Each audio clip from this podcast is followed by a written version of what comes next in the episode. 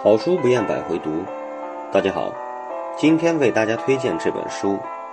六论自发性》，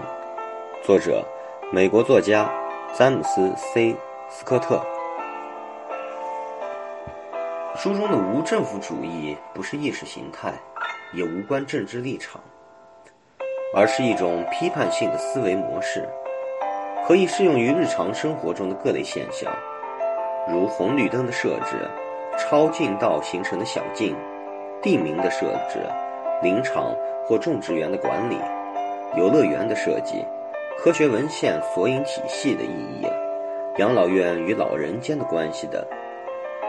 通过带入无政府主义者的非国家视角，斯科特讨论了这些现象中蕴含的悖论。例如，福特的种植园反映了一些为追求效率而设定的程规程。反而造成了效率的缺失。危地瓦拉当地农民的果园看似杂乱无章的表面之下，却又有更加科学的逻辑。总之，作为一位社会学大家撰写的关于自发性的随笔集，这本小册子中汇集了对生活中小事的思考，